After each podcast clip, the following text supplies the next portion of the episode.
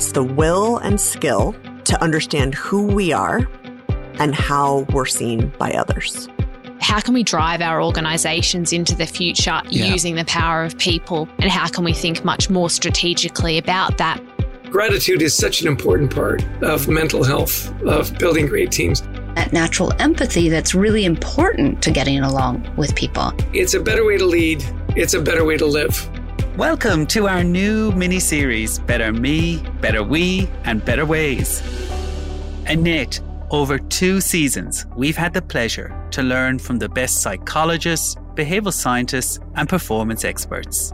But the most common request you want to hear from us about the best bits from over 25 hours of content so far. So, this is your cheat sheet. We're going to share with you only the best insights, information, and shortcuts to achieving better me, better we, and better ways. What does that mean? Well, Better Me is all about having a better day at work. The foundations start with you. How can you be better, more aware, confident, and clear in your values? Better We, how do we foster and build great relationships with those around us? And Better Ways, your best ways to communicate, run meetings, develop strategies, manage performance, and make an impact within your organization and the people around you. Welcome to better ways. So, Annette, here we are with our final episode in our mini series, Better Ways. Everything so far has led us to this important episode where we share our foundational insights into better ways of working. And there is a logic. We started with Better Me, how you show up, the purpose and values. Then Better We, how you get along with people and dealing with conflict. The next step is what do you do when you're actually at work? Well, you, like me, and Annette, have gone into many a team over the years with the task of making change happen, cleaning up a mess, dealing with a big, hairy problem, and simply being asked to make things work better. I've been asked to go sort out that area, the way they're working is not right. Go to New York, something's not working. Cathal, stop. You're triggering me, my blood pressure. I was told by one boss years ago get up to Sydney ASAP and see what the hell is going on up there. Oh no, both of us have had some interesting assignments. Now, fixing teams or improving the way they're working takes time and focus, and each situation is very different humor, as we know, Annette, definitely helps in these types of roles. And what we're sharing today is the foundational elements we believe help change the way you and your team are working for the better. These better ways have been developed from our discussions with behavioral scientists, psychologists, and performance experts, as well as our own experiences and what we've found intuitively works. To help you set the foundations for better ways of working, we're going to focus on three areas. One, priorities. Two, meetings. And three, care and thrive. We are aiming to provide you with real, actionable ways to work better. So let's kick off with number one, priorities. If, for example, you want to get healthy, you have to prioritize focusing on it. Prioritize getting 10,000 steps a day and healthy eating. And if we want to be better at work, we also need to set our priorities we turned in the very first episode to the amazing Caroline Webb, one of our favorite behavioral scientists and economists, to get guidance here.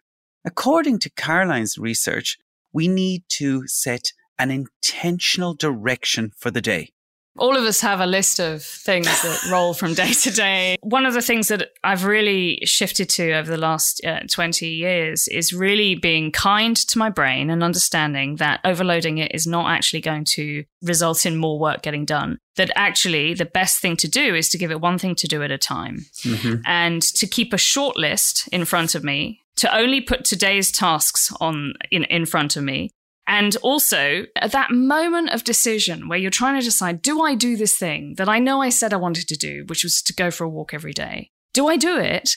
Your brain, remember, your deliberate system, very easily overwhelmed. Yes. Very, very easily, you know, going to say, oh, that's all too hard to think about. So, how can you make it easier?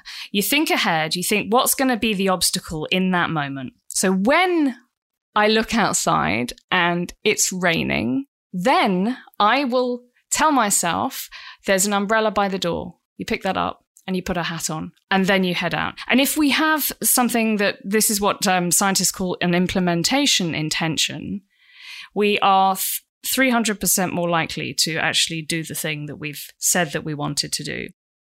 Cathal, I love the guidance we heard from Mollie West Duffy. If you don't draw your lines, someone else will. So setting your intentions, your priorities is in many ways about setting boundaries, getting really clear about what you want to and need to do. Exactly, Annette. And we know from the research that our priorities and assumptions determine our perceptions. Resetting our priorities can change the way we experience and approach the day. Caroline Webb's research showed sad people are likely to see a hill as being steeper than it actually is, while happier people are more likely to see others in a positive light. So, Annette, what's the science here? The brain's deliberate system the one that's responsible for self control and thinking, prioritizes what seems worthwhile and screens everything else out. While this is important, we can miss out on stuff in our environment. And Annette, we know ourselves that our brains can prioritize new emails coming into our inboxes when we know full well we have set more important priorities for the day. And that is just so frustrating. And that's how our brain's deliberate system is hijacking and prioritizing the perceived urgent over the important. So let's get into the actions you can take. So, when it comes to action, there are simple brain hacks. Firstly, we can tweak our perceptions by being more deliberate on what we focus on and ignore. We can do this by looking at things through four lenses, Cathal. First, aim. Think about your aim as we meet people and as we work on our activities. Ask ourselves what really matters. Second, attitude. We can take time to notice the concerns that are dominating our thoughts and ask ourselves, do they really help me achieve my main goals? Third, assumptions. What negative expectations do we have going into this? How might we challenge those assumptions? What counter evidence might we seek out? And finally, attention. Given our priorities, ask ourselves, where should I focus my attention? Love those tips for what to focus on and ignore. Finally, for actions, we want to help you create brain friendly priority lists. Most of us start by writing these down, which is important, but there are some other brain friendly essentials we learned from Caroline Webb. One, write it down as soon as it comes to mind. If you've got an idea, a priority, get it down on paper.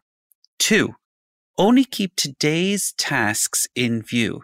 If you have a full list on display, they will use up a little of your brain's processing capacity and may depress you if the list is too long. Three, make it satisfying to check off your priorities. The reward of ticking off will tend to spur your brain on towards getting more done. Four, be realistic about what you can do in a day. This one I'm not so good at. Progress feels good to your brain's reward system. Failure doesn't. So keep that list short. And number five, include mind body maintenance. Put exercise, rest, and other physical health goals on the list along with your other tasks. So add, take a walk to the list so it gets done. You know me, Cathal, I love a to do list, but damn, I have some work to do here. At work, I'm really good at getting laser like focus on getting things done and working on important and urgent at getting through those tasks. But in my personal life, for me and my family, I'm over ambitious. You know about the way I run my life through my notes, Cathal. Yes. I've got over 300 separate to-do lists and all sorts of different things. And I review them each day. So I have my Monday to-do list that I look at, my Tuesday to-do list that I look at. It really needs an overhaul. It's not good. Number two in our better ways of working foundations is meetings. And this is one I'm very excited to be tackling. And Annette, you and I have known for many years the challenges of back to back meetings. How many times do we hear people say, I've been stuck in back to backs all day? Meetings have a huge impact on people's lives and drain their energy. We want to help our community with ways to better meetings. You completed some work to really look at the problem statement around meetings, Sinead. Tell us what you found. The problem statement I've been grappling with, Cathal is how do we have better meetings? Many of us spend huge parts of our days in meetings, often our best hours, our most energized stints of time. For some of us, it can be back to back all day, every day. We know this feeling, don't we, Cathal? Mm-hmm. The problem with this is we don't get time to think plan and set our priorities. We can feel disempowered or trapped in meetings. And then on top of that, if the meetings aren't effective and we feel our time is being wasted, the death spiral begins and can accelerate quickly. Post COVID meetings have skyrocketed. We just read a report that attendance at these meetings has gone up 13% and the number of attendees has increased by 13%. It's so easy now to bring large groups of people together on Zoom or Teams. We wouldn't have meeting rooms available for the size of some of these meetings. This is leading to an increased risk of ineffective interactions and information overload. Many organizations, leaders, all of us are rethinking cadence in response to the evolution of how people work after COVID. We frequently find ourselves spending way too much time on pointless interactions that drain our energy and produce information overload. Is there any science around meetings Annette? The science of why getting meetings right matters is deeply rooted in understanding human behaviour, and we think there are four big drivers. First, meetings create cognitive load, which is the mental effort required to process information. Ineffective meetings with unclear purposes or excessive information can contribute to high cognitive load and reduce productivity and energy. Second, effective meetings foster collaboration by providing a platform for team members to share ideas, insights, and feedback, and thereby enhancing problem solving and decision making capabilities. The whole is greater than the sum of its parts, leading to better outcomes. Third is happiness, effective, energizing, and purposeful meetings where people feel heard and valued have been shown to contribute to higher levels of job satisfaction, leading us to feel more motivated and committed to our work. Finally, efficiencies. Employees have reported spending on average 31 hours per month in unproductive meetings, causing them to doze off or multitask as a result. There's a huge productivity dividend to extract here if we can get the balance right, Cathal. Super helpful, Annette. I really like what you said around effective meetings fostering collaboration. I see this myself with teams having meetings without involving the people doing the day to day work to me, it's such a missed opportunity to hear from people and test ideas for change with them. I always find it adds so much to having more people's input. So let's now give you the four ways to have better meetings. So number one, structure and prep. What's the purpose and objectives of the meeting and who should be there? That's very important. Document the purpose and objectives in the agenda. Ask everyone to agree before you start. A little bit of prep upfront goes a long way. Two, inclusivity. It's really important to pay attention to team dynamics. Who's doing too much talking in the meeting? Who's talking over the top of others? Who is derailing to take control? We've all been in a meeting with someone taking control. Also, very important, who is not talking and why might that be? We've got some ways to include people more. First, ask them questions, get their perspective. It's really good to have someone in the meeting that's checking as well. And who's not talking and why might that be? For example, new people. Ways to include people maybe by asking questions or asking for their perspective. We also love the guardian role. This is a person you appoint at the start of the meeting and they come in at the end and do the following. They summarize and assess if we lived up to the company's values. If we're about teamwork, did this meeting have good teamwork? They also flag if there wasn't the opportunity for everyone to be listened to. And they challenge us if they haven't felt we've reached the objectives or outcomes for that meeting. I found this a great role to have in some of my previous jobs. It's so helpful to have someone there who can just keep a check on how we're doing. Are we living up to the values? Is everyone being listened to? And did we actually reach the objectives that we wanted to in this meeting? Number three, wrap up well, recap key decisions, actions. And I know you like this, Annette, where appropriate, end on a positive. It could be asking people to contribute what they were inspired by in the meeting and what they're committed to do. And finally, number four, reflect and iterate and refine. All meetings are a work in progress. They always need to be reviewed and made better. They never can stay the same. Ultimately, successful meetings require a clear purpose, a thoughtful selection of participants, mindful care of including everyone, a focus on managing the behaviors in the meeting and wrapping up the meeting well. By implementing these strategies, we can transform our meeting culture, reclaim precious thinking time, and ensure that our interactions drive meaningful results. Now to our final foundation for better ways of working. We have care and thrive. This is where we believe there are simple ways to make your organization and the people in it happier. We see it as looking after individuals' core needs, having supportive environments, providing them with the opportunities to grow, helping both themselves and the organisation in the process. This would normally be called engagement in most organisations. However, Annette and I do not like that word at all. Well, we know, Cathal, what that word means in the corporate sense. It means targets and leaders getting super focused on their engagement scores. yes, exactly, Annette. I have seen leaders in the past literally running around in the weeks before the survey is happening, telling everyone to complete it while handing out beers, cakes, any other bribes they can find. I found it so weird the lengths leaders would go to for this survey. I know, Cathal, I had a situation years ago where we were told you better make sure your team's happy, as otherwise there will be months of workshops to get to the bottom of why scores are low, and that won't be fun. It didn't seem focused on the human side. It was more a KPI. Things are changing though, Cathal. Now, we recently did a poll of our community to learn what they thought about the word engagement. Maybe it was just Annette and I who had the issue. Our community had very similar feelings on the word and much preferred words like care and thrive. I particularly loved the word thrive, which actually had the most votes.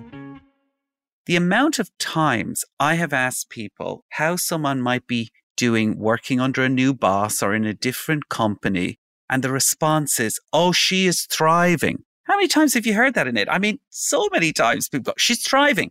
We all know our direct manager has a huge impact on how happy you are in your role. In fact, almost one third of UK workers say they've quit because of bad management. The research carried out by the Chartered Management Institute pointed to widespread concern about the quality of management and its impact on workers' daily lives, with 82% of bosses deemed accidental, having had no formal training. The manager's role is so important in how we feel about work, and it can be disappointing to see low investment in developing managers on how to manage. I know, Cathal, you've always been passionate about leader training programs. Well, there is, in my opinion, no better way to change your culture than developing your leaders in how to lead, how to organize their teams, how to give feedback to people, how to set targets. All these are such key skills. And really, in most cases, the majority of people's experience of a company is through their direct manager.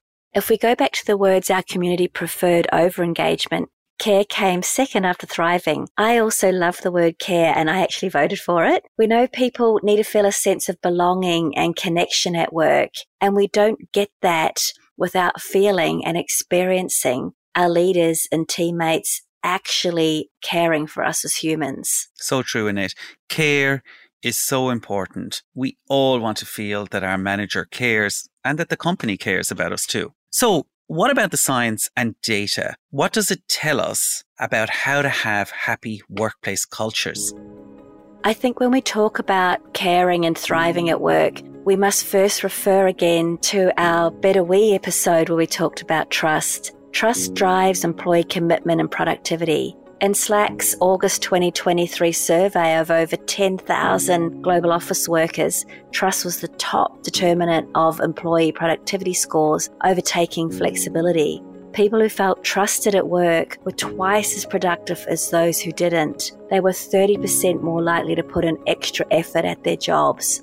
Those who didn't feel trusted were more than twice as likely to say they were looking for a new job. Trust gets built slowly over time through transparency, shared success, strong positive relationships, consistency, competence, and inclusivity. It gets lost quickly though through poorly handled change and arbitrary mandates presented without evidence or with indifference. Now, Marianne has spent her career helping leaders and teams learn how to consciously communicate, cultivate empathy, and deepen trust.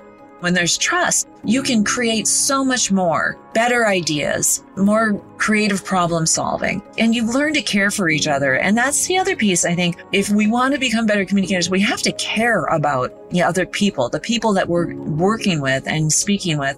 Trust drives employee commitment, but additional research points to the key role of managers. 80% of employees who say they have received meaningful feedback in the past week are fully engaged. In fact, the boost from meaningful feedback gives four times the lift in engagement than having the right number of days in the office. And Annette, how many times have we heard about hybrid work and days in the office over the last two years? Problem is, Gallup found in a recent study that among nearly 15,000 employees, only 16% said the last conversation with their manager was extremely meaningful. So, based on the science and data we found, there are better ways to make you or teams happier and thriving at work. Make sure you know the following, and if you're a manager, that you provide these to your people. Number one, evaluate and build trust. Reflect on your current level of trust with your colleagues. If you're a manager, assess how much your team trusts you. Actively work on building trust within your team. And the way we do this is build strong, positive relationships, be consistent and competence, be good at your job, build the skills that you need. Number two, have meaningful conversations with your manager weekly. This is one of the top drivers of engagement. Ensure clarity on goals and expectations. More remote work means check ins are essential and provide opportunities for development and growth, your people need to see they are going somewhere. A very easy win around helping people thrive at work is for managers to have one meaningful conversation a week with their team members. This can be a quick connect, just 15 minutes, and it should be used to celebrate people and their wins, but also listen to their concerns. So, Annette, we always want to give our listeners practical and actionable advice. What should they go and do tomorrow? For priorities, really focus on attention. Given your priorities, ask yourself, where should I focus my attention? And at the same time, pay attention to our thoughts and assumptions.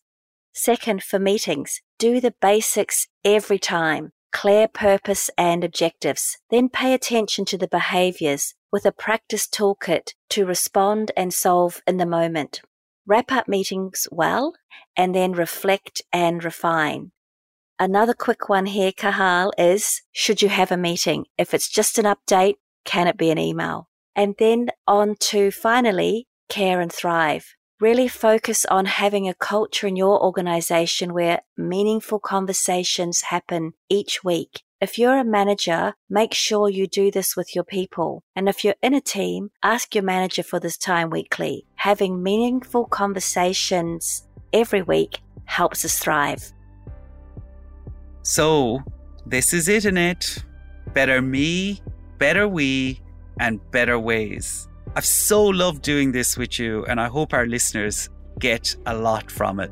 What a series, Cathal. I have loved getting to spend more time with you and really unpack how we can all have better days at work.